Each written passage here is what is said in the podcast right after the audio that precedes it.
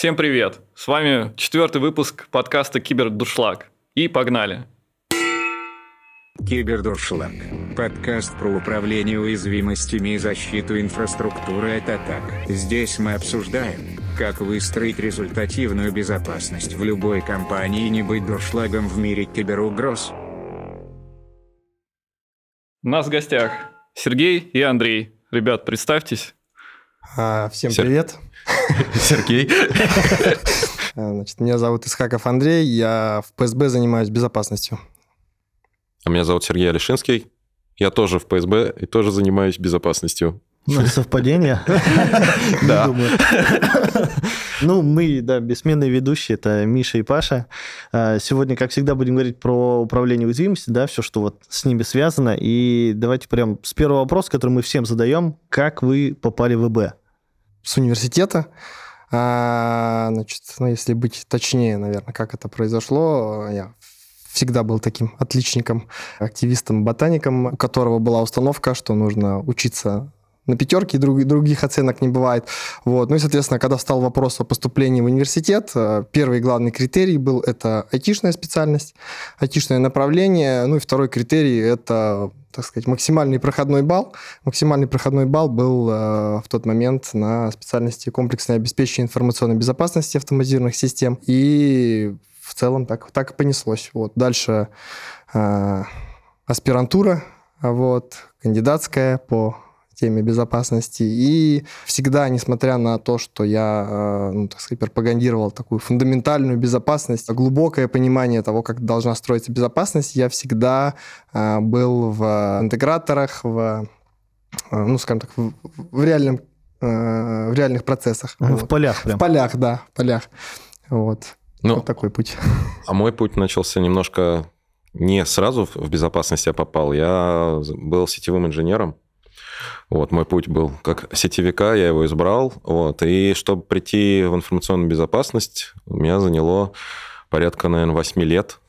Сначала я развился как сетевой инженер, и чем больше я работал в организациях, в основном это была банковская сфера, а, тем больше я начал по мере своего какого-то взросления становления как технический инженер задумываться, а что если? Вот такой вопрос у меня начинал в голове. А что если? А как если? А ш- как может думать человек там с другой стороны? А как вот не только настроить маршрутизатор, коммутатор, а как еще можно его с обратной стороны потом воспользоваться этими настройками, еще чем-то обойти? Вот мышление начало немножко меняться, и я стал увлекаться основами безопасности, основой... э, Я сертифицированный инженер, цисковый был. Но сейчас уже не актуальное мероприятие. Вот. И, соответственно, начал задумываться о том, а как защищать то, что я настраиваю, то, что я строю. И постепенно-постепенно я начал развиваться, вот, и перешел сейчас в наш нынешний банк уже на позицию сотрудника информационной безопасности. Как-то так. Ну, образование, соответственно, да, тоже техническое. Я закончил МАТИ еще, тогда авиационно-технологический университет. Вот. Соответственно, такой путь. Ну, у вас прям разный путь такой, да? Один Да. прям сразу пошел в ИБшечку, а второй просто до нее доехал. Да, да, ехал По да, через технический, технический. Давай перед нашими традиционными вопросами еще Андрея спросим, а где ты потерял голос? На самом деле все очень просто. Это результат э, будней ВМщика. Вот. Э, длительные мучительные переговоры с IT, до- доказывание с позиции о том, что нужно обновляться, нужно закрывать уязвимость. Вот. э, ну, как следствие. Да, то есть у вас до сих пор все равно такие Да. битвы происходят. Расскажи, доказал? Смог? По голосу прям. Смог, смог. Ну, отлично, значит, все было не зря. Но если говорить про, опять же, про то, что доказать IT-департамент, ну да, как устранять, у вас же прям огромная сетка, насколько я понимаю, там и количество активов огромное просто, а уязвимости, наверное, еще больше, да, и как вот э, вы все уязвимости закрываете, стремитесь к этому, или как у вас происходит процесс устранения уязвимостей? Подожди, давай, как, как вы сперва находите, надо же понять еще где. Не, ну это понятно, да, как бы. Ну, хорошо. Все равно у тебя, прикинь, давай. такая сетка, надо же постоянно Да, по- да. узнавать, какие, где у тебя активы появляются, да, помимо устранения. Ну, проблема на самом деле, да, актуальная. Ну, не то, что проблема, а то, что определить все хосты в своей инфраструктуре, это задача очень, да, сложная, а инфраструктура у нас, она еще очень э, разрозненная, ввиду того, что сейчас активный курс банк взял на импортозамещение еще, и, соответственно, инфраструктура прикладного ПО, операционных систем, парк растет и постоянно меняется, и контролировать это все становится очень сложно. Ну, есть инструменты, с помощью которых мы это все дело осуществляем, э, не без помощи известных нам продуктов. Э, VM, в частности, у нас э, продукт, который занимается у нас база, база активов. И процедура управления выстраиванием процессов с IT, она заняла на самом деле больше года. То есть по факту у нас, наверное, как у многих организаций, было представление, что есть IT-блок, есть ИБ-блок, и два этих блока, они конфликтующие, конфронтующие между собой. То есть есть люди, которым надо построить э, банк, чтобы он работал, и есть вторые люди, которые все время приходят и говорят, ребята, давайте задумаемся о том, чтобы он еще и работал безопасно. На что коллеги все время говорят, ребят, давайте потом, вот сейчас мы построим, потом вы придете, мы с вами поговорим, и, может быть, мы что-нибудь поменяем. Вот. Сейчас у нас э, вектор направленности меняется, мы уже ну, больше года, реально, да, как я говорю, мы боролись с IT-блоком. Ну, не скажу, что боролись, по факту, что, ну, коллеги такие же эксперты, профессионалы в своей области, они все делают правильно. Вот, ну, сейчас мы выстраиваем процесс таким образом, чтобы у нас организация была как гибридная составляющая такая, что IT и B все-таки должны идти рука об руку. И то есть выстраивать процесс не получится, чтобы IT либо выстроил свой процесс, либо ИБ выстроил свой процесс. Все-таки это совокупность экспертиз, совокупность знаний, которые мы общими усилиями как-то направляем, меняем и делаем. Вот. Ну, с точки зрения того, как мы конкретно выстраиваем наши взаимодействия, вот, Андрей у нас продолжит, подхватит меня еще. Да, Давай. Э, хотел бы еще, так сказать, подытожить твою мысль. Вот, наверное, когда мы говорим про ВМ как процесс, да, наверное, стоит упомянуть, что это, наверное, больше, больше даже, возможно, про процесс взаимодействия людей. Вот, то есть, безусловно, никто не отметает там техническую составляющую, автоматизацию, без этого никак, тем более, когда такая большая инфраструктура.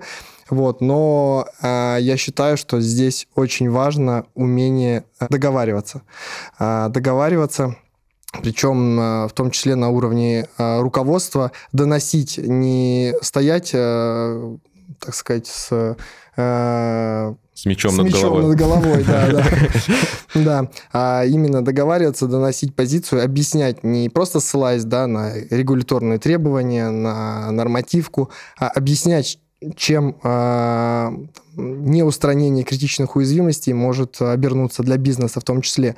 То есть, э, когда есть вот этот треугольник, да, бизнес, IT и безопасники, э, надо, чтобы все были в одной лодке, все были в одном информационном поле, и задача безопасников и э, ЦИСа, в том числе руководства, э, в том, чтобы э, грамотно э, аргументированно и регулярно доносить необходимость э, проведения ВМ-процессов. Вот.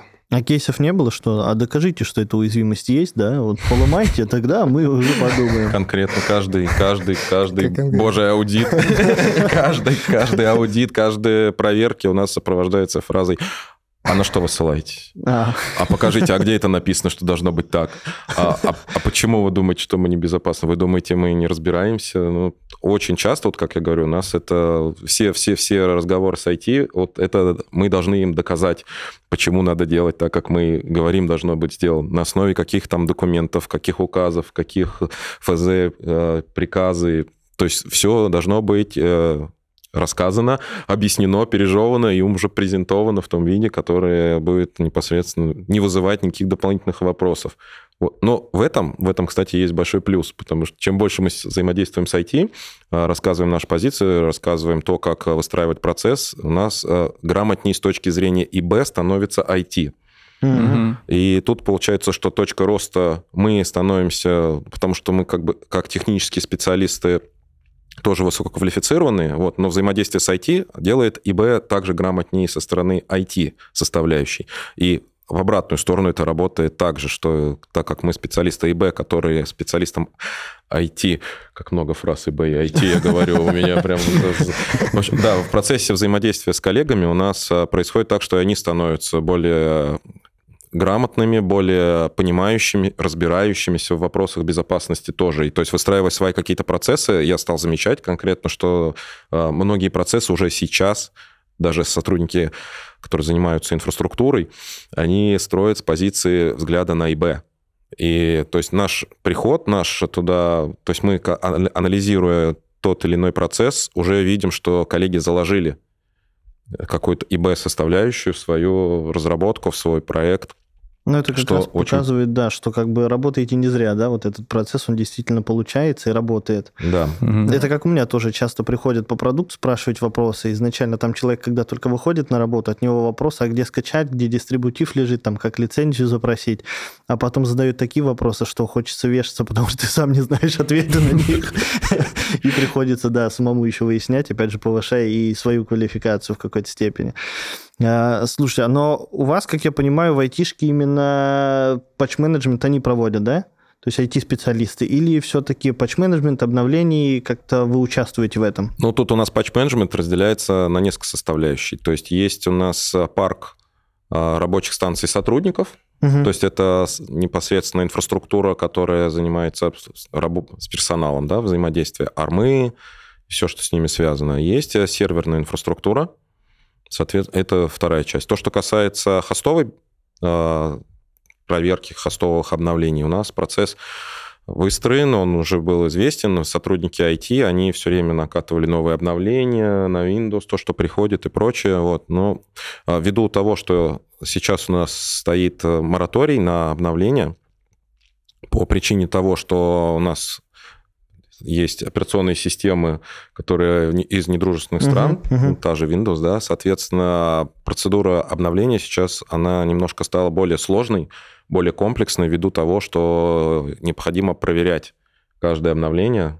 У нас есть отдельная команда, которая занимается проверкой обновлений, прежде чем она будет установлена на инфраструктуре на предмет закладок и прочего. Слушай, вот это круто. А вот можете поделиться, как вы это выстроили? Потому что, ну, я, я насколько знаю, да, на что многие ориентируются, как бы у стека есть база, где там показывают, что обновление там безопасно можно ставить. Там от НКЦКИ есть процесс, где они выстроили там методику, как принимать решения о патч-менеджменте. А как вы построили? Прям отдельных э, людей нанимали или это уже существующие люди, которые, ну, которые раньше и были, но просто на них наложили там определенные обязанности, да, и они этим занимаются? Занимаются? Там просто как установили патчи, смотрят неделю, все нормально, или как это происходит? Ну, изначально, да, то есть э, это в принципе, по-моему, общепринятая практика, да, то есть никакие патчи, обновления не ставились до проверки тестирования uh-huh. их на определенном сегменте. Это это все было, э, скажем так, издавна, да, вот, но последние события, да, они заставляют задуматься в сторону наличия декларированных возможностей, закладок и так далее. Вот. А у нас достаточно, я считаю, серьезный, высококвалифицированный штат безопасников.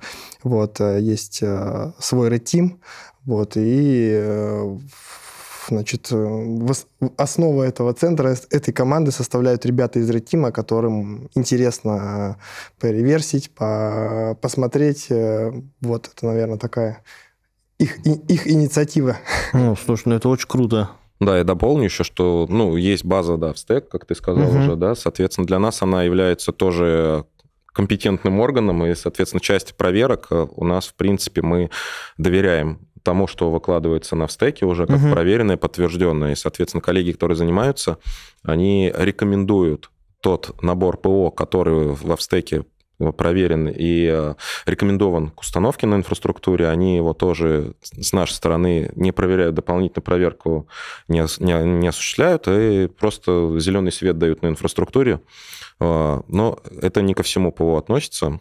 Вот, у них есть свои тоже лаборатории, то есть у нас у коллег развернута отдельная независимая среда, в рамках которой они каждое обновление, каждое что-то делится на что? Есть либо новое ПО, либо обновление какого-то текущего угу. ПО. Вот, соответственно, в рамках этих процессов они смотрят, если там это обновление, то можем сначала на стек смотрят они, что там проверено, э, можно или нельзя э, устанавливать на инфраструктуру дальнейшее. А все, что касается нового ПО или новых технологий, соответственно, они в этом изолированном контуре у них построенном проверяются И прежде чем мы даем бизнесу зеленый свет на то, что данная там, ПО или данная система может быть интегрирована с системами банка, она должна в этом лабораторном стенде пройти испытания. То есть это прям обязательный этап. Вы- Это Ну, часть процесса. часть процесса, да. И более того, понятно, что все это, ну, скажем так, увеличивает вот э, это время вывода систем в пром, э, накатывания обновлений и так далее. Но, тем не менее, все понимают необходимость этих процессов, и ну, мне кажется, что ну, какая-то, какой-то диалог все-таки он э, привел к результату. То есть У меня есть чуть глубже вопрос. У вас же по-любому есть своя разработка. Да. А, И ребята, наверное, тоже используют какие-то компоненты, ну, не все же сами пишут код, да, а какие-то библиотеки внешние и так далее. Там участвует Red Team, и как вы там вот процесс строите?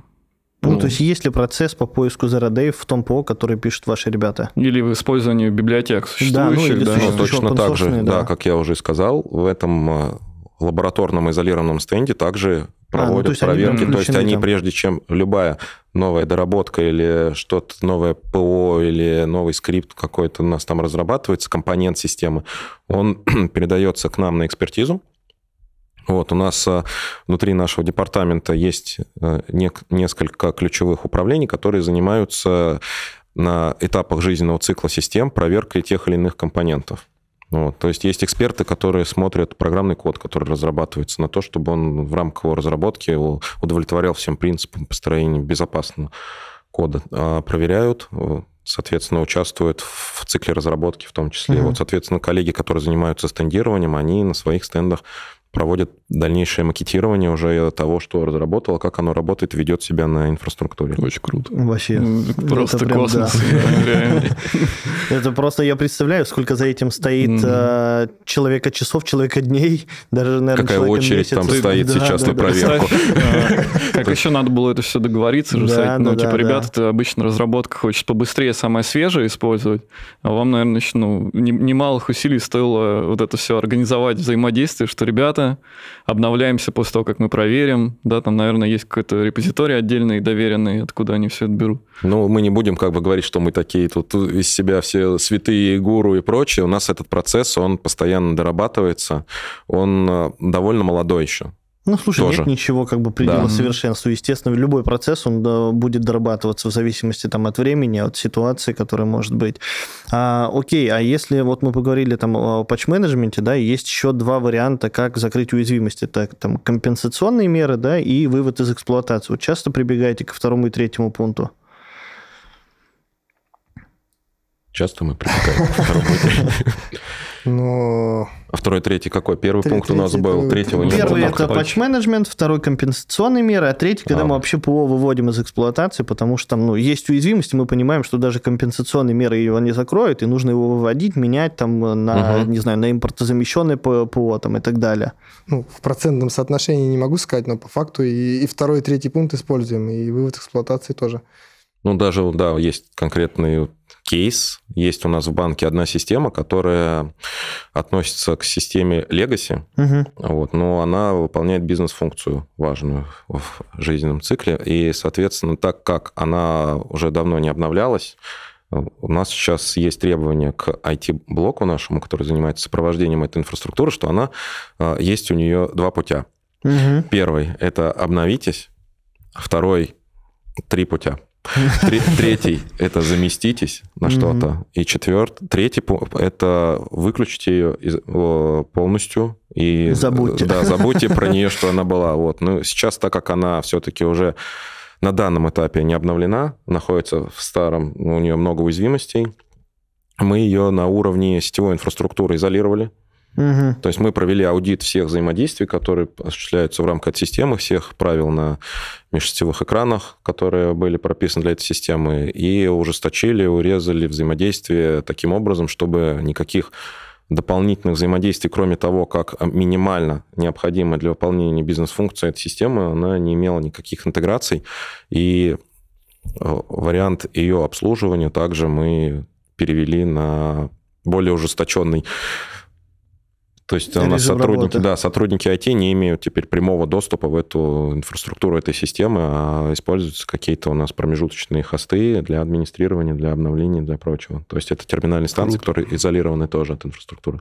Более того, я сейчас задумался, и это коснулось не только бизнесовых систем, это же коснулось даже наших систем, да, систем защиты Да, информации, да, да, которые да. точно так же перестали поддерживаться, и мы были вынуждены, э, собственно, в срочном порядке импортозамещать их и, соответственно, выводить из эксплуатации.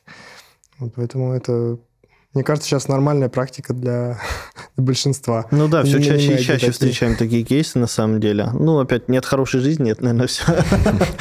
Но процесс импортозамещения это такой кейс у нас прям он Вы под прям музыку пошли, нехило да? проходит. Вы прям активно пошли в импортозамес. Да, у нас Мы стоят же- сроки, указ президента никто не отменял. 25-й Первый, год, да. 25-й год мы стараемся изо всех сил выполнить. Ну, у нас нет шансов не выполнить, поэтому каждый день с утра до вечера 24 на 7 кипит, кипит у нас работа постоянно. Жесть. Но это очень сложный процесс. Это ну, реально, потому что часть системов, они- систем, которые у нас бизнес-критичные, они про Астру даже не слышали. У нас, кстати, да, будет разговор э, с представителем как раз-таки вендора из Linux. У нас будет коллега, мы там с ним тоже будем обсуждать. Вот если раз мы заговорили уже про импортозамес, да, а какова ситуация сейчас? Мы просто там со своей стороны видим, да, что не все отечественные вендора вообще понимают, что уязвимости нужно публиковать. К нам часто приходят такие, а, а чего вы не показываете, какие у нас уязвимости есть?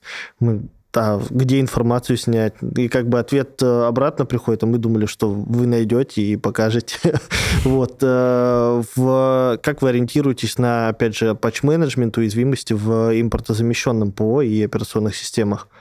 Ну, полагаемся исключительно на наши инструменты, на э, ту экспертизу, которые вендора продуктов, которые мы используем, заложили в свои продукты. Безусловно, проблема супер актуальная, очень актуальная. Э, и вот здесь хотел бы э, повернуть вопрос, э, скажем так, в, в вашу сторону. да. да, конечно. А, вот сейчас э, мы говорим про отсутствие бюллетеней безопасности, да, у наших э, многочисленных э, вендоров. А вот такой вопрос. э, безопасность самих средств безопасности, да, безопасность сканеров уязвимостей. Вот, а вот как по вашей оценке наши вендора, производители сканеров уязвимостей, ВМ-решений, насколько они а, ведут себя правильно в этом направлении и также публикуют бюллетени безопасности? Мне кажется, тут Паша сможет ответить. Хороший вопрос.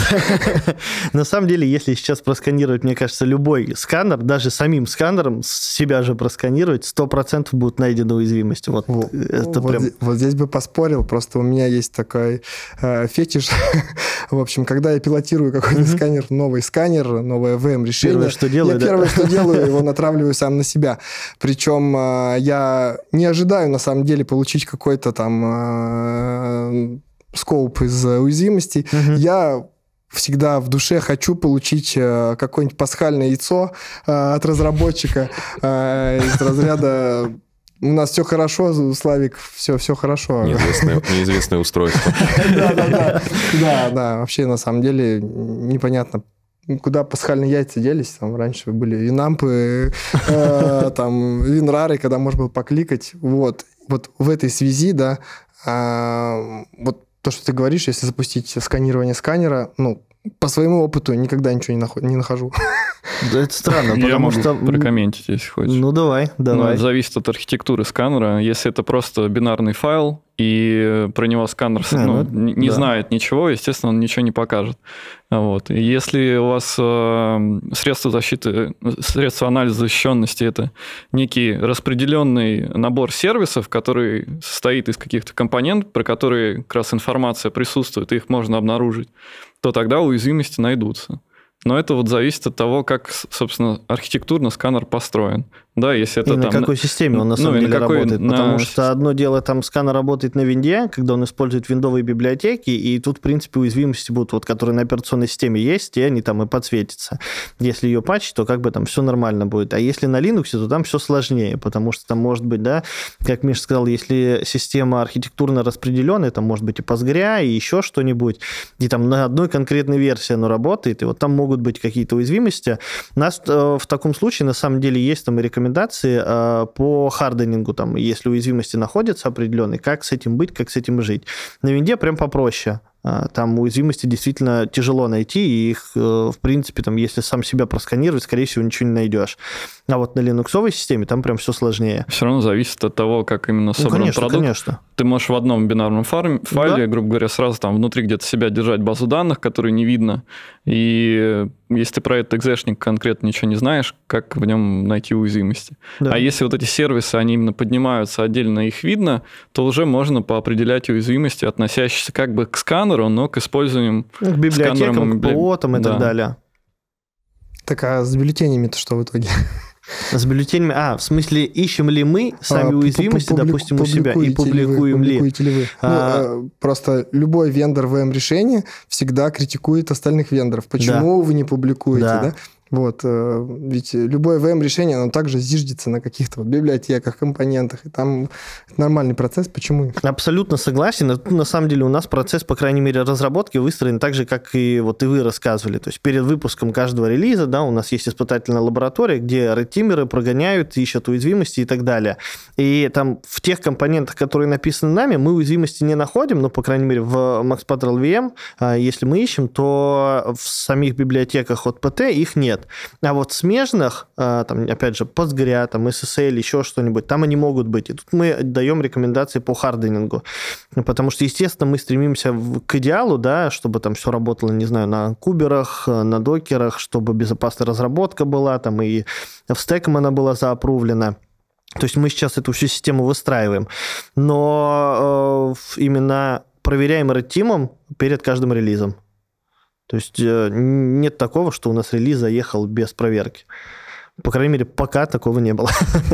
ну и надо добавить, что ну, регулярно обновляемся на свежие версии вот этих пакетов. Ну да, да. Я, нет, я же говорю, что стараемся делать безопаснее, но если где-то все-таки уязвимость какой-то сторонней библиотеке у нас есть, то рекомендации по харденингу обязательно присутствуют. Если вернуться, да, э, обратно к, там, к нашему разговору, э, опять же, инфраструктура у вас большая, вот как раз первый вопрос, который я задавал, а как вы ну, стараетесь охватить все уязвимости или все-таки делите там и уязвимости категоризацию проводите или там а, узлы свои по определенным образом категоризацию проводите, там, не знаю, периметр, а, там, не знаю, ваши ключевые системы и так далее? Не, безусловно, да, а, учитывая наши объемы, мы просто вынуждены э, категорировать и, более того, максимально, скажем так, отфильтровывать для того, чтобы все-таки э, наиболее критичные уязвимости были устранены в первую очередь, потому что ну, добиться устранения всех уязвимостей, это понятно, что утопическое, э, утопический план, вот. Поэтому, безусловно, стандартный там, цикл Деминга, стандартный э, план э, по внедрению VM-процессов, да, который состоит из инвентаризации, там, определения уязвимости, категоризации и, и так далее, и контроля устранения. Это понятно, все, скажем так, все стандартно для всех. И здесь мы ничего нового для себя не придумали, как э, категорировать э, наши активы, категорировать э, по сегментам, категорировать по значит, различным бизнесам. Вот. И там, отдельные скопы, типа там, DMZ и так далее, которые наиболее критичны и первоочередны к патчингу. Вот и здесь, в принципе, я думаю, ничего нового мы не скажем с точки зрения категоризации. А про категоризацию уязвимости, если говорить, как используете стандартную CVSS или на что-то там у вас своя формула расчета? CVSS а, плюс э, Экспертиза, экспертиза еще. да, конечно, методика в стек, ну, руководство в стек. А, вот с формулой, которая... Да, да, да. Но по факту наибольшие веса придают критичность, критичность сегментов, критичность узлов, да, которые заложены в модели активов. Вот. Э, ну и CVSS, да. То есть пока вот на таком... Понятно, что CVSS, да, мы используем по, по факту базовые метрики, угу. плюс э, характеристику активов. А как рассчитываете вот это? Ну, то есть помнишь, мы как-то с тобой рассказывали, что если вот эту формулу стековскую посчитать, это надо там по каждой уязвимости Ну, это да, много это всего прям тяжело. рассчитать. Или автоматом чем Да, автоматом как все собрали. Но есть один, даже несколько продуктов, которые позволяют это автоматом делать. Не мне вам рассказывать. Не, ну э, про свой продукт мы знаем, да, Да, что он ну, может. Вдруг Это окей. Я просто пытаюсь пока найти человека, который мне скажет, я пытался делать в ручном режиме. Ну, и... Да, Нет, я, в ручном я режиме мы не, не считаем. Это не вариант. Ну, надо еще понимать, что мы все-таки банк, финансовый сектор, да, большинство внешних наших э, сервисов, которые должны мы защищать, э, обращать внимание на наличие тех или иных уязвимостей в большей мере, они направлены на веб. Мгм. Вот, и, соответственно, для нас является больше триггером для того, чтобы инициировать проверку или что-то там, патчинг менеджмент, направлен именно на усиленный контроль публикуемых ресурсов в сети интернет. Соответственно, вот недавно было э, Bittrex известный, Ну да, да, да. Майк- э, ISS тоже вот э, из, из недавнего. Что, Ну, это прям на что мы недавно, прям, да. на что мы бросили все силы, про, вот, и на что нам база модулей активов очень сильно помогла, потому что проинвентаризировать оперативно, быстро, в течение короткого времени сервисы, которые у тебя подвержены той или иной уязвимости, особенно Мгм. на периметре, это очень важный процесс, быстрое реагирование на критичные уязвимости. То есть тут счет идет ну, там, на часы, на минуты, когда она уже оп, началась охота Да, на да, твои да. сервисы. Но это прям даже вот как раз-таки в методике в стек именно по управлению уязвимости, которые майские, они же там тоже выставляют 24 часа на устранение. Критично, да. Да, да, да, да. Поэтому мы действительно... ради этого трендовые, да, там бежали Да, да, да. всей Чтобы командой. 12 часов доставлять, да, Да. все так. У меня э, вопрос был, э, ну, вы сами сказали, у вас очень много активов, уязвимостей много, бывают кейсы, когда надо приоритизировать срочно, э, и рассказали, что у вас, ну, в целом крутые договоренности уже с IT есть в каких-то местах. А, а можете поподробнее рассказать, как вы вот этим вот управляете? Ну, типа, как с IT взаимодействуете, чтобы этот весь процесс работал? Там где вы же вряд там это вручную, да, где-то делаете? А, ну, где-то, может, и да. Но вот э, интересно, как вот сделать так, чтобы эта вся машина работала? Там, как-то отчеты отсылаете им? Или у вас интеграции с э, IT, ITSM-системами, тикетницами? Что-то еще может использовать? Вот поподробнее Подраскрыть, сможете да, раскрыть? именно на Очень реально интересная история. Вот есть, сейчас еще последняя, есть, наверное, регулярная какая-то вещь, а, а вот когда что-то прям стреляет, как ты сказал, видно что-то срочное, вот как там начинает работать процесс?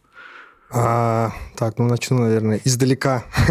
А, как раз как мы управляем нашими активами.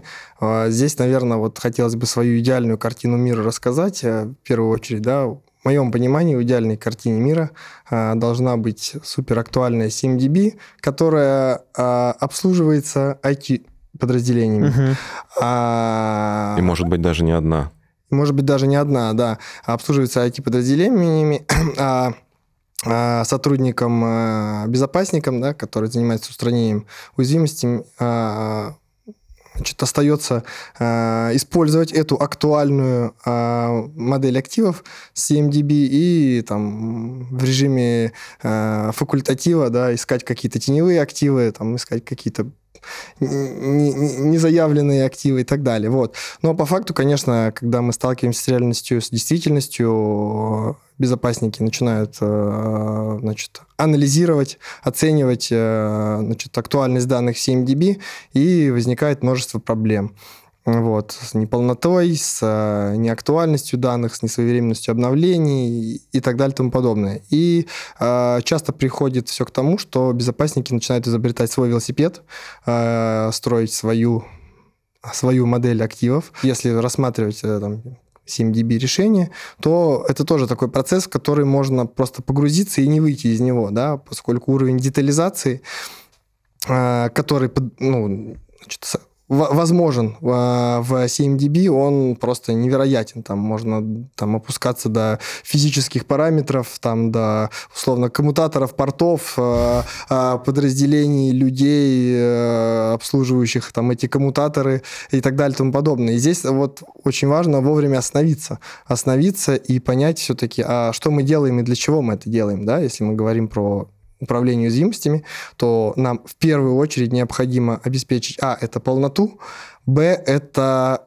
привязку к обслуживающему IT-подразделению, ну, и владельцу, владельцу этого актива. Это вот самое основное, что необходимо. Погружение в, там, в дальнейшую э, составляющую, там, в, в углубленную информацию, это, конечно, здорово, это круто, это э, обогащение этих уязвимостей, да, но это, наверное, больше уже там про э, RP, GRC и так далее. Угу. Вот, и здесь, э, ну, мы так же, как наверное, многие сталкивались с этой проблемой, мы пошли, наверное, от...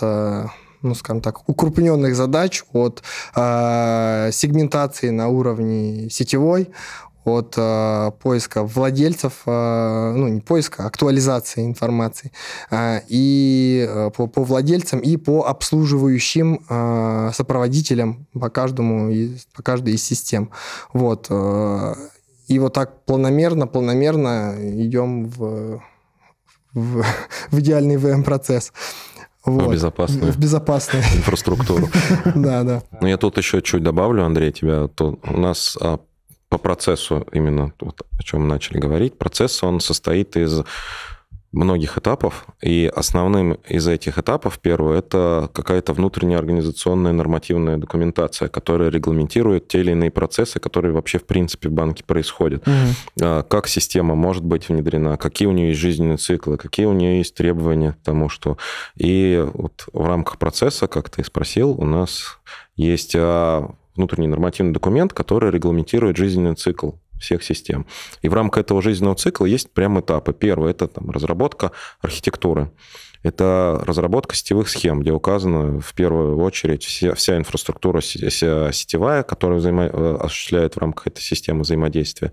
Дальше после этого у нас э, идет разворачивание инфраструктуры. То есть это первичная это установка, настройка, и внедрение уже непосредственно в инфраструктуру. В рамках этого цикла у нас а, первая задача есть, это есть несколько этапов проверки инфраструктуры. Первое, это мы, соответственно, в рамках а, вновь развиваем, разрабатываем инфраструктуру, проверяем на уязвимости сначала инфраструктуру, а, обязательно compliance чек, то есть угу. у нас также, к чему мы сейчас чуть позже придем, есть большая экспертиза в рамках комплайенса. Вот. И после того, как э, система проходит все эти проверки, э, система внесена, проверяется, что она есть во всех БДКЕ, э, конфигурационных баз данных, uh-huh. конфигурационных единиц, соответственно, дается у нее чек-лист, ставится чек, что сервер проверен, сервер compliance, сервер проверен на уязвимости, все хорошо можно его разворачивать, и он может вводиться в эксплуатацию. А, и следующими этапами, что данный сервер, данная инфраструктура, она встает на периодический рискан. То есть есть э, у каждой э, системы есть период, когда у нее проходит процедура повторного и compliance чека, и vulnerability check тоже, что система находится не только на начальном своем этапе, когда она внедряется в инфраструктуру организации в безопасном режиме, но и вот что она и compliance, и на уязвимости она тоже является защищенной и актуальной все версии ПО стоящего. Это обязательный, обязательный элемент любого жизненного цикла. Как мы с IT выстраиваем? Соответственно, у нас есть инструменты коллективной работы, ну, те же известные это жира, конфлюенсы, uh-huh. где мы, соответственно, выкладываем проверки наших э, средствами автоматизации аудиты, отчеты, Соответственно, мы их публикуем, и ответственным сотрудникам мы выдаем э, либо замечания на устранение в рамках тех же там э, смежных задач или дополнительных задач. Коллеги из IT уже, соответственно, их берут в работу, спрашивают, а зачем? А почему? Мы проходим долгий цикл объяснительных бесед, всяких разъяснительных мероприятий. Э, соответственно, уязвимости э, устраняются, комплайенс восстанавливает справедливость свою, все, система настроена, и задачи закрываются. И, соответственно, вот такой у нас отчетный общий процесс выстроенный, он идет через эти инструменты больше. А связка с ITSM, вот у нас сейчас идет большая работа по внедрению нашего нового ITSM. А, соответственно, в рамках этого продукта у нас уже так как мы сотрудники, которые занимаются безопасностью в банке не первый год, знаем а, те тонкие места, которые надо в рамках э, CMDB, которая будет там разрабатываться, она уже мы хотим выстроить сейчас процесс таким образом, чтобы открывая карточку или там любой актив, который находится в этой CMDB, было сразу однозначно понятно, а, пройден ли аудит у нее, пройден угу. ли у нее там комплайенс, а установлен антивирус. Чек-лист, то есть. Да, такой, то есть да. это чек-лист, который будет визуализирован уже на уровне CMDB. И то есть любой сотрудник, вот любой сопровождающий, кто отвечает за инфраструктуру, в любой момент времени может а, либо через эту ITSM-систему запросить в аудит, чтобы угу. давно не было аудита, может быть, сотрудники IT сами хотят проверить, есть ли что-то актуальное, и, соответственно, через эту ITSM подать заявку, либо, соответственно, увидеть, что недавно была, и система все еще там зеленая, все хорошо у нее.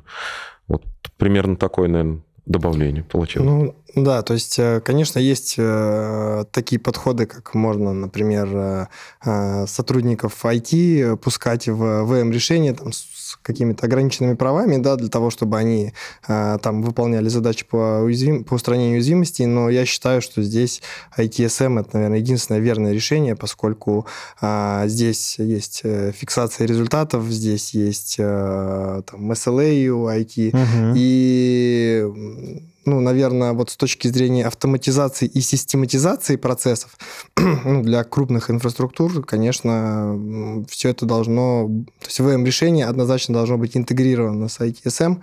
Вот. Если, конечно, мы говорим про небольшие стартапы с 100 хостов, то, наверное, там можно э, упростить. упростить этот процесс, да. Но в крупных организациях я считаю, что это единственное решение единственное верное решение. Ну, и я, наверное, тут пока сижу, анализирую, еще добавлю, что помимо того, что у нас в организации есть а, Нельзя давать все на откуп одного решения, которое осуществляет проверки на уязвимости. Соответственно, у нас, как и у любой большой организации, таких решений несколько, и, угу. и вопрос стоит комплексно. То есть мы должны защищать, э, проводить проверку инфраструктуры как изнутри, так и снаружи.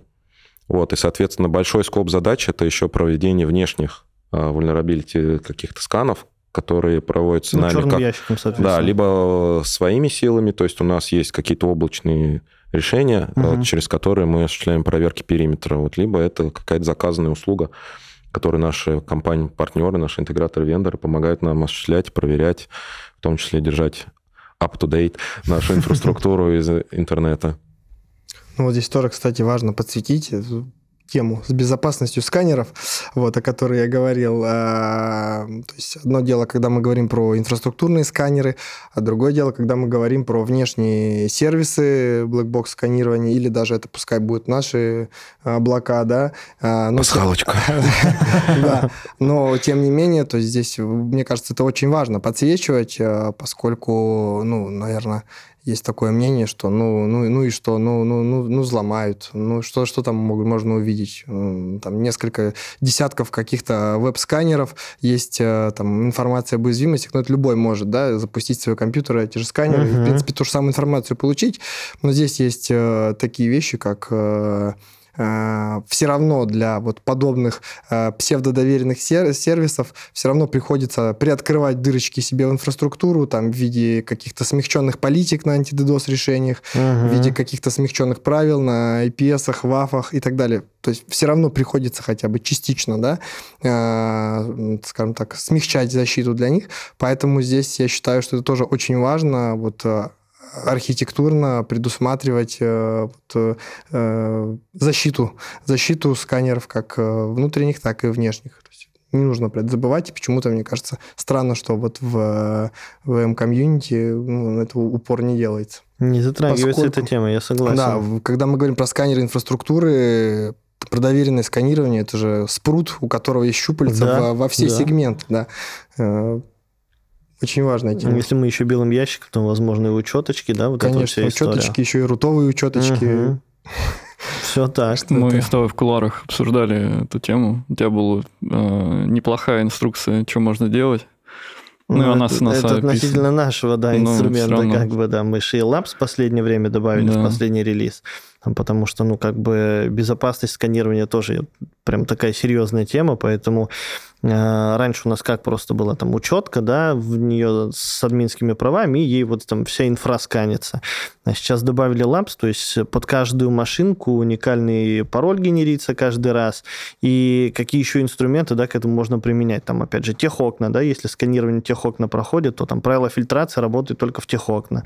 Многие там НГФВ решения фаервольные, они позволяют э, правила фильтрации настраивать на определенное время работы.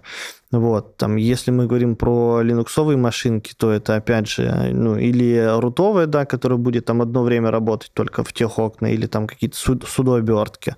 И там, не знаю, хостовые агенты, да, сейчас очень активно драйвятся, то есть если есть там хостовой агентик, который тебе постоянно отсылает, ему не нужны там ни рутовые права, ничего, у него уже все там права есть. Вот, он сам отправляет тебе инфу- информацию на сервер. Да, но вот здесь другая проблема. Проблема интеграции этого хостового агента, если это другое решение. Да. То есть от другого вендора. Проблема интеграции. Да, да, да, а когда этом, у тебя уже есть, есть какой-то хостовой агент, и ты приходишь к IT и говоришь, а поставьте нам еще одного хостового агента. А зачем? А для того, чтобы уязвимости смотреть. У нас будет три EDR. Да. Это будет безопасно. Да, да, да. Такая эшелонированная защита получится. А будет ли это все вместе работать, ну, это, ладно, второй вопрос. Ну, то да, главное еще не перенасытить инфраструктуру Конечно. хостовых машин таким образом, что, ну, во-первых, каждое решение, которое ставится на хост, оно должно быть разделено по функционалу. Угу. То есть у нас использовать пять одинаковых решений, которые выполняют одинаковую функцию. И между собой это, периодически делаются, да, да это, это, это ты делаешь. И тут Нет, приходит Каспер еще сверху и такой, оп, разойдитесь, ребята, на 90% проц у нас ушел. Да. Вот. Э, мы уже несколько раз, кстати, затрагивали комплайнс, да, а у вас как комплайнс, он находится тоже в процессе VM, или это прям отдельный процесс, который у вас выстроен в компании? Ну, все это часть одного большого процесса управления уязвимостями, в принципе, анализа инфраструктуры. Э, как я уже сказал чуть ранее, в рамках нашего ВНД, жизненного цикла любой системы, у нас предусмотрен vulnerability management и compliance. И в рамках этого комплайнса у нас тоже ведется большая работа. У нас в банке реализована а, в части настроек у каждой компоненты, у каждой системы, у каждого ПО есть э, свой стандарт настроек конфигурации, угу. Который утверждается на стороне ИБ с точки зрения безопасности конфигурации и со стороны IT, что оно работает вообще в принципе. Вот, потому что как бы все, что безопасно, оно иногда не работает максимально. Если мы закрутим все гайки, то, соответственно, у коллег, и это вот с точки зрения вот э, управления уязвимостями, как vulnerability management, э, у нас вопрос обсуждения с IT-блоком немножко проще стоит, угу. чем вопрос именно комплайенса. Потому что compliance – это когда мы двумя ногами заходим на инфраструктуру IT и говорим, что вот все, что вы до этого настроили, а теперь не так. заново, да? А теперь вот так. И вот, я... Забудьте все, что у вас было да. раньше. Тут у нас, соответственно, тоже большая экспертиза. У нас есть внешние э, компании, которые являются лицензированными аттестаторами. Вот, соответственно, мы запрашиваем у них э, внешнюю услугу экспертизы разработки стандартов, угу. настроек, стандартов а, конфигурации. Да. То есть э, у нас любой, любая система, у нее есть стандарт, и этот стандарт выглядит как некий чек-лист, угу. который, как вот у пилотов самолетов, он, прежде чем взлететь, должен у него там префлай чек-лист да, и да, прочие да, да, да. чек-листы, что также абсолютно и на Земле в инфраструктуре организации есть такой же чек-лист, который мы проверяем, соответственно, что все компоненты настроены именно в соответствии с лучшими практиками, которые основываются на требованиях стек, требований ГОСТ, ЦИС, вот, соответственно, все, что мы смотрим в рамках того, что разрабатываем как раз вот этот чек-лист конфигурации. Вот тут, наверное, Андрей в этом плане более сведущ, более разбирается, потому как непосредственно занимается направлением. Да, ну и здесь два момента. Первый момент, то, что я уже говорил, обязательно диалог, да, несмотря на то, что это мы привлекаем внешнюю экспертизу, мы обязательно в обязательном порядке э, привлекаем, естественно, тех, кому жить с этим, с этими конфигами, uh-huh. с этими настройками, да. Вот. Ну, то есть владельцы системы ты имеешь в виду? А, ну, больше сопроводители а, этих ага. систем. Вот. Это очень важно. И второй момент – это автоматизация. Вот, э, поскольку ну, понятно, что все эти проверки должны проходить исключительно автоматизированно и регулярно. Вот, здесь у нас также есть э, свои компетенции, да, свои люди, то есть по части автоматизации мы не привлекаем внешних подрядчиков, да, это все делается своими руками. Вот, ну, с инструментами немножко беда. Вот, э, поскольку в отечественных ВМ-решениях пока мы не можем, скажем так, свои наработки, свою автоматизацию перевести бесшовно, аккуратно в отечественные ВМ-решения. Ну, автоматизацию вот ты имеешь в виду именно в, там собранный свой комплайнс, да, э, чтобы он проводил проверку да, активов? Конечно. Это прям самое актуальное, что мы слышим, mm-hmm. мы постоянно, мы прям в эту сторону очень сильно смотрим. Надеюсь, Это скоро... то, чего мы очень хотим в ХЦЦ. Очень, очень да, да, да. Э, это прям на самом деле был животрепещущий э, вопрос, наверное, полгода назад, когда как раз-таки многие зарубежные начали уходить, у которых был такой инструментарий. И к нам стали запросы поступать, да, в том числе и от вас, что как бы ребята без своего стандарта как бы не вариант. Там все, конечно, хорошо, в стек полностью хорошо, там э, ЦИС хорошо, но как бы мы все равно собираем свое.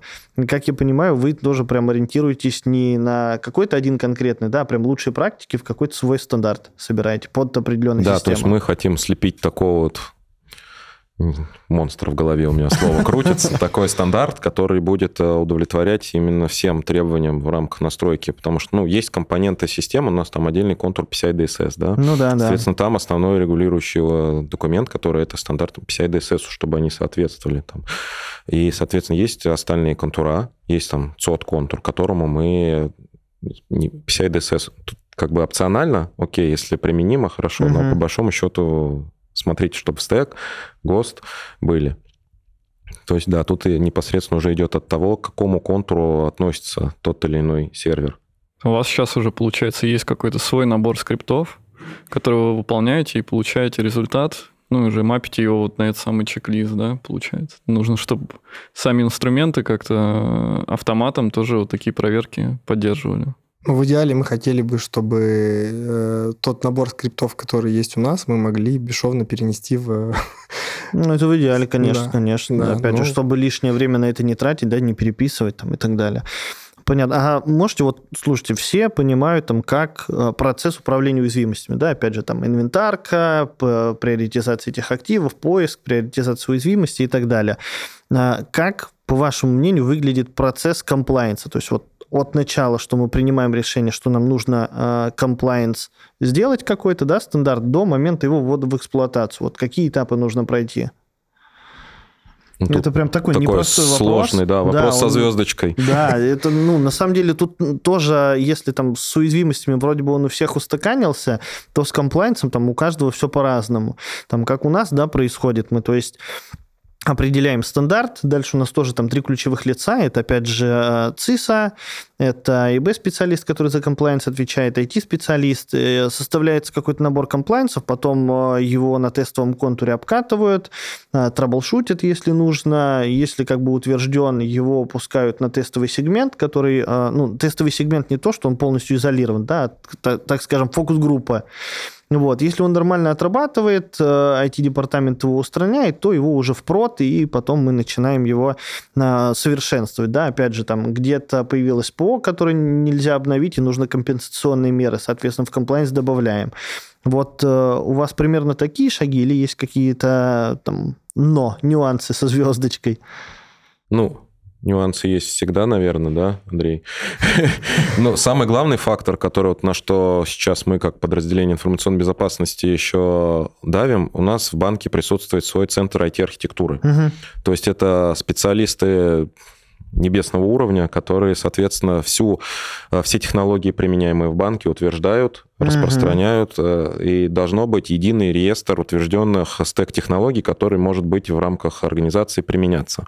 Вот. А у нас он немножко в какой-то период начал выходить из-под контроля, потому как э, после наступления определенного времени в организации Вектор наступил на изменение архитектуры, и список э, софта, ПО, он стал настолько масштабно развиваться. Мгм. То есть каждый, каждый сопроводитель каждой системы пришел и говорит, а вот, вот мое, мое, мое, вот у меня только на этом работает. Да? И у нас архитектура и стек э, технологических решений, которые в банке применяются, стал очень сильно распухать. И за счет этого э, решения вроде все одинаковые, но все разные. И поэтому у каждого должен быть требования есть к стандарту настроек. Вот, и, соответственно, пока мы для каждого вот этого нового решения начали прорабатывать стандарты, у нас многие процессы стали вставать. Вот, соответственно, мы остановили все это дело и сказали, что так, все, стоп, давайте мы утверждаем единый реестр в банке, технологический стек. Все, этот стек мы ставим на паузу. Мы занимаемся тем, что подготавливаем для него стандарты, стандарты обкатываем, и все работает. То есть, э, отвечая на твой вопрос, э, мое личное мнение, Андрей поддержит, сейчас дополнит, то, что в первую очередь надо ограничивать тот э, техстек, на который мы хотим организовывать комплайенс. Мгм, Он должен мгм. быть конечным, э, явно осязаемым. Вот, соответственно, тоже такой определенный это, реестр должен быть, как CMDB. Ну, я скажу, что это там изначально, да, не очевидно. То есть вы, видишь, к этому там с опытом, да, пришли, когда у вас начало разрастаться. Там, мне кажется, изначально об этом все не задумываются. А Никто не думает. Вот. Каждое подразделение приходит и говорит, а вот еще мое. Нормально.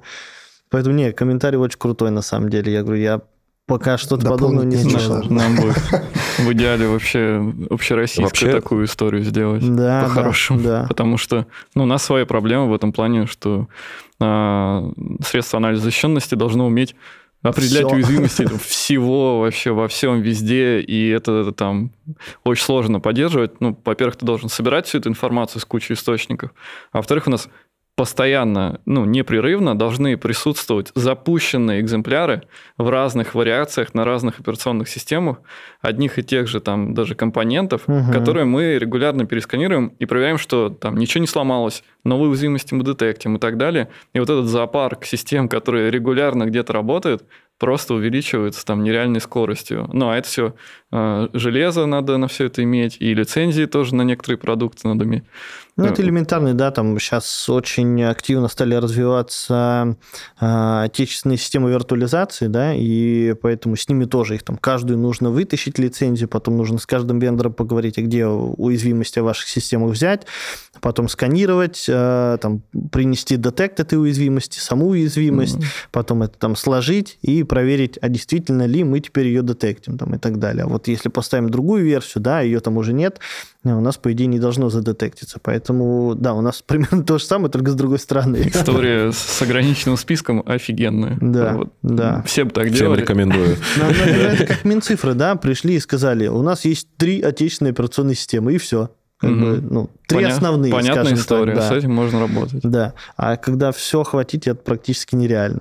Ну и большая проблема в, в рамках э, compliance чека – это то, что в рамках одной системы у нас, получается, на один и тот же компонент применяется несколько стандартов. То есть это там стандарт операционки, потом на этот стандарт сверху приезжает стандарт базы данных или Мгм. стандарт какого-то Nginx. И по мере настройки второго стандарта может произойти задвоение, когда у нас стандарт первый начинает перекрываться вторым. М. Вот, и, соответственно, был тоже несколько кейсов, когда у нас система, настроенная по стандарту, становится такой безопасной, что не работает вообще. То есть просто сервер падает. Отличный кейс. Да. Соответственно, в рамках вот проработки этих стандартов и наслоения их как пирог на систему, ну, вообще, по-хорошему, в любой архитектуре организации должно быть а, один, ну, в идеале, один сервер, одна, одна роль. Мгм. Как бы если это сервер BD, то у него не должно быть никаких веб-сервисов, ничего сверху на нем не, не должно быть. Вот. Ну и, соответственно, в рамках этой компонентной модели у нас получается операционная система, и сверху какой-то приклад ставится два стандарта. Вот. И в любом случае может произойти, что произойдет накладка этих стандартов, и нам нужно будет э, пересматривать либо делать какое-то отхождение от этого стандарта, а, соответственно, что у нас сервер становится не compliance Мгм. потому как он не проходит какую-то проверку, потому что мы что-то изменили. Соответственно, должны быть рычаги ко- контроля.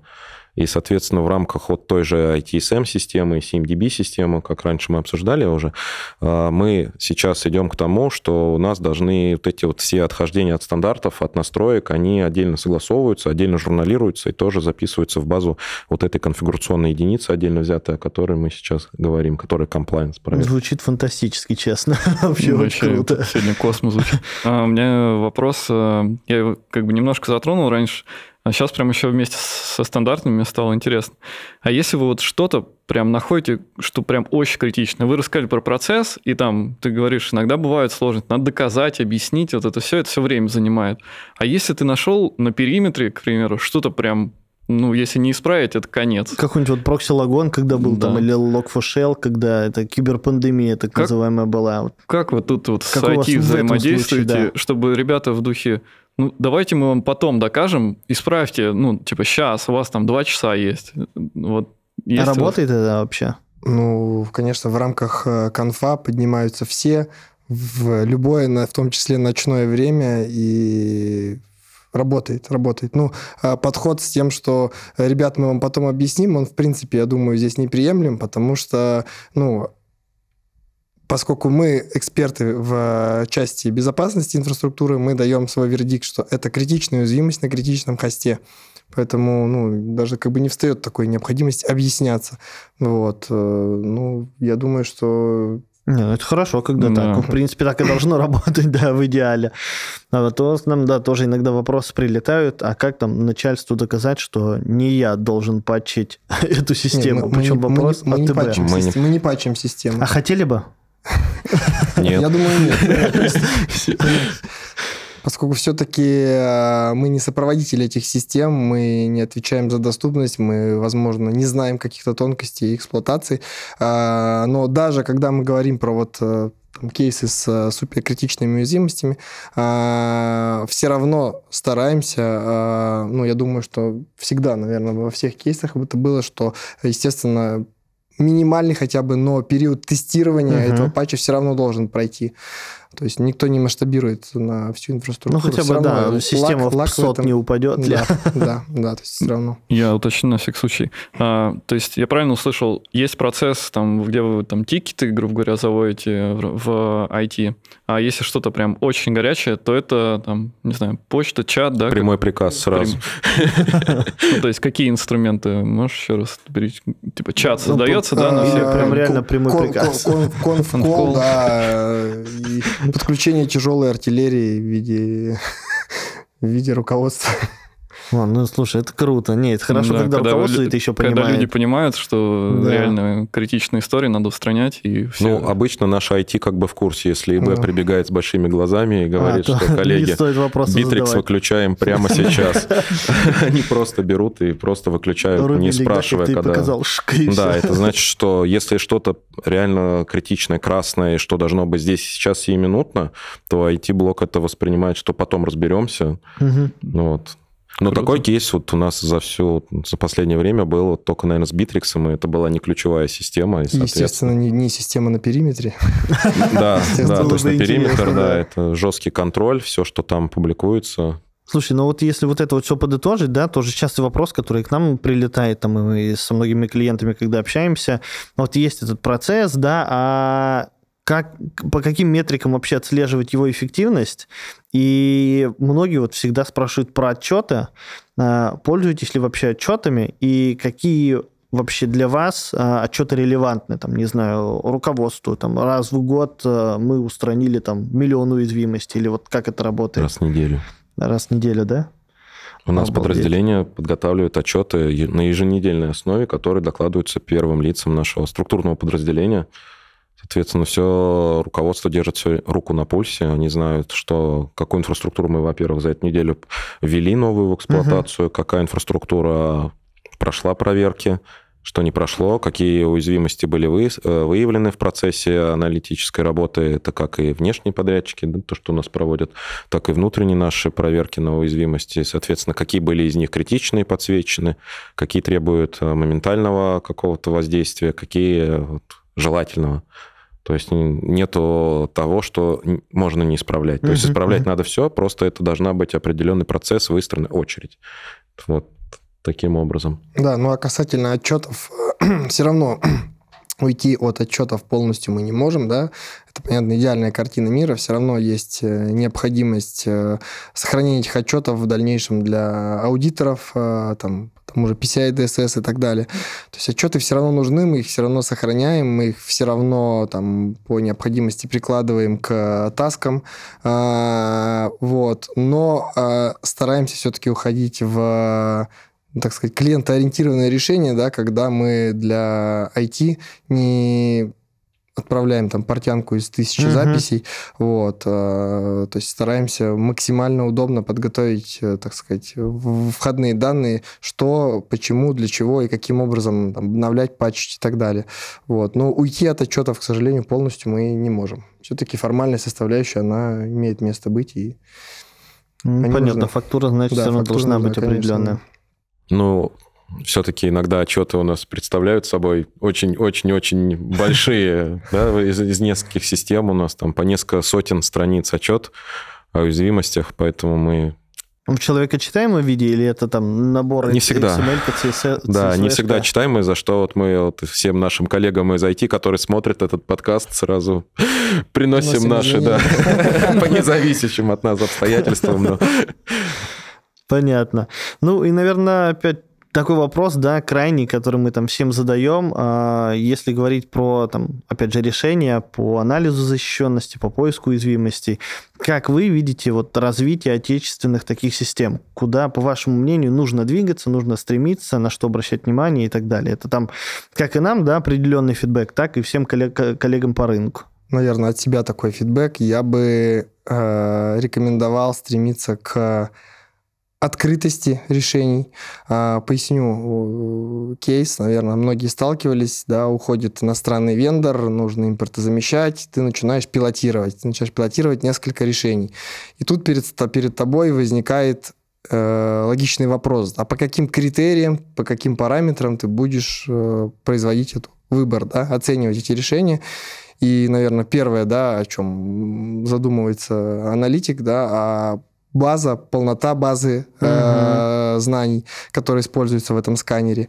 И вот здесь ты сразу ну, вот на первом этапе буквально сталкиваешься с проблемой э, отсутствия этой информации, да, то есть было бы все-таки очень здорово, если бы э, наши уважаемые вендоры все-таки публиковали, да, я же не говорю про там публикацию того, как они ищут эти уязвимости, ну, да, скрипты да, да. и так далее, а просто хотя бы на уровне базы, на уровне базы там, CVE-шек на уровне базы, поддерживаемой ПО, версий ПО и так далее, да, а, для того, чтобы можно было проводить качественный а, анализ э, и действительно выбирать наиболее там, приемлемое или даже оптимальное для себя решение. Вот. Э, это первое. И второе, наверное, это про интеграции. Мы уже неоднократно сегодня обсуждали, что все-таки ВМ это как процесс, да, это интеграция нескольких решений, а, и все, все вендоры заявляют, что у них есть API, они там, интегрируют, могут быть интегрированы там с чем только угодно, да, но когда начинаешь э, действительно реализовывать эту интеграцию, возникает э, ряд проблем. А, и API не, не, не столь функциональная, и там своими силами, неважно, силами интегратора, ты реализуешь эту интеграцию да, между решениями, а завтра у одного вендора опишка поменялась. Mm-hmm. Вот. И все-таки э, со стороны потребителя, да, было бы очень здорово, когда ты покупаешь там один сканер, второй сканер, там комплексное решение, и между этими вендорами есть договоренность, э, есть официальное подтверждение того, что, ребят, мы поддерживаем друг друга. И если у нас завтра поменяется, э, выйдет обновление там опишки, то, естественно, у нашего э, там, партнера точно так же это обновление будет, ну, будет соответствующее обновление, и ваша интеграция не поломается в один прекрасный uh-huh, момент. Uh-huh. Вот, то есть вот в этой части тоже очень бы хотелось э, вендорам э, так сказать, быть, быть всегда в, э, ну, в каком-то в синергии, в сплочении. Вот. Э, ну, поскольку, как уже Сергей да, говорил, э, мы приверженцы того, что необходимо максимально обеспечить себя различными сканерами от различных производителей для того, чтобы ну, быть уверенным, что ты сделал все для того, Мгм. чтобы безопасно, ба- банк был безоп- в безопасности. Ты сделал все, а они не до конца. Ну Поэтому, ну, вот от меня, наверное, такие два основных посыла. Ну, я тут полностью с Андреем согласен, да, что главное это диалог вот с моей стороны, это то, о чем мы с вами еще разговаривали перед тем, как у нас мотор начался, что все-таки хотелось бы, чтобы вендора между собой больше взаимодействовали, больше общались, открыты были, но также мы понимаем, что сейчас вот в это время у них большая титаническая работа стоит, потому что, в принципе, э, надо наш рынок, насколько его надо развить, поднять, Мгм. все это внедрить. Мы э, отлично понимаем, что это титанический труд, на самом деле, все это сделать, и, э, возможно, сейчас они не на все могут обратить внимание, ввиду своей там занятости и прочего того, что лучшие умы кипят. Вот. Но мы, как представители обратной стороны, потребительской стороны, всегда оказываем любую помощь. Мы максимально открыты с вендорами, с интеграторами. Да, и мы стараемся свою обратную связь, потому что мы знаем, насколько тяжело это делать, особенно когда обратная связь не такая большая, не такая, может быть, какая-то раскрывающая нюансы. Вот мы, как организация уже более-менее зрелая с точки зрения IT и ИБ, э, стараемся отдать совокупную обратную связь вендорам э, и сказать, на что обратить внимание, что является более критичным для нас. И что самое приятное, мы видим, что эта обратная связь работает. Многие, многие из э, тех пожеланий, которые мы конкретно от себя предъявляли, просили, чтобы доработали, что для нас является критичным, делается. Это функционал появляется в релизах, и как бы и вендоры нам со своей стороны благодарен за то, что мы, возможно, там что-то э, подсвечиваем, Сто указываем. процентов фидбэк, э, тем Да. более релевантный, это прям да, он ценнее всего. Тем более от вас, э, ну, в Да. целом, я скажу, что от ребят приходили очень детальные, понятные Мгм. запросы, очень крутые. Ну, у вас просто вы описали свой процесс, ну, вот это Да. просто космос. Вот. Но у нас нет никаких шансов ни у кого, ни у нас, как у потребителя, ни у вас, там, как у вендора, кроме как не шагать вперед семимильными шагами, Всё не так. развивать экспертизу и становиться лидерами рынка и замещать полностью инфраструктуру, строить ее на нашем. Мы хотим и всецельно идем в эту сторону и помогаем, готовы анализировать. Но, но главное, я говорю, это наладить именно прозрачность процесса, как Андрей сказал, это очень важная часть, прозрачность процесса и непосредственно выстроенность процессов между всеми участниками рынка. Чтобы это, когда мы к этому придем, то никто нам не нужен будет больше. Я бы сказал, что это звучит как тост, но в кружках у нас вода. Да. Вот. Ну, на самом деле, это прям отличное, отличное завершение да, нашего подкаста. Ребята, спасибо, что пришли. У нас для вас традиционные наши подарочки. А, Ведра от ПТ. Спасибо. Да, спасибо. спасибо, что пришли, Спасибо. поделились своей экспертизой. Я надеюсь, а, я очень даже не то, что надеюсь, а рассчитываю, что она пригодится там другим нашим клиентам. А, Спасибо, на- а, что и нас просвещаете, да, и даете действительно положительный, релевантный фидбэк. Поэтому спасибо, что пришли. Я думаю, увидимся Давай еще. добавлю. Давай. Мы иногда жела- желаем не быть дуршлаком, но Да. я сегодня послушал ребят. Мне кажется, Вы нет просто смысла. да. Очень крутые. Спасибо, что позвали в первую очередь. А, кстати, еще хотелось бы дополнить, что помимо нашего взаимодействия между потребителями и вендором, хотелось бы, чтобы, и сейчас так есть, налаживалось взаимодействие между потребителями. Мгм. То есть э, вот э, сейчас конкретно, наверное, мы можем подтвердить как никто, насколько выстраивается сплоченность команд в части сферы ИБ, в принципе, между именно заказчиками. То есть у нас идет активное э, какой-то фидбэк, общение с нашими коллегами из сторонних финансовых организаций, там из других вообще сфер. Насколько это все классно, и мы становимся таким большим комьюнити, который делает одну большую работу, задачу, цель, э, реализуем ее.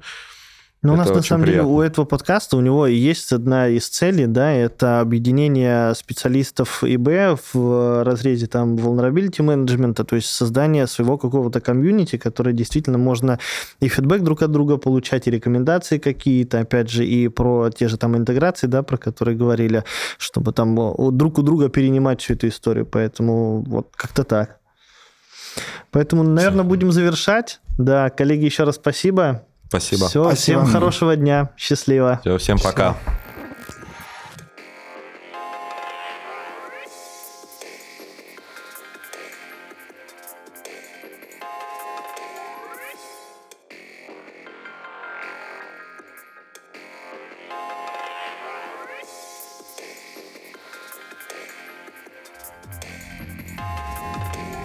Кибердуршлаг. Подкаст про управление уязвимостями и защиту инфраструктуры от атак. Здесь мы обсуждаем, как выстроить результативную безопасность в любой компании и не быть дуршлагом в мире киберугроз.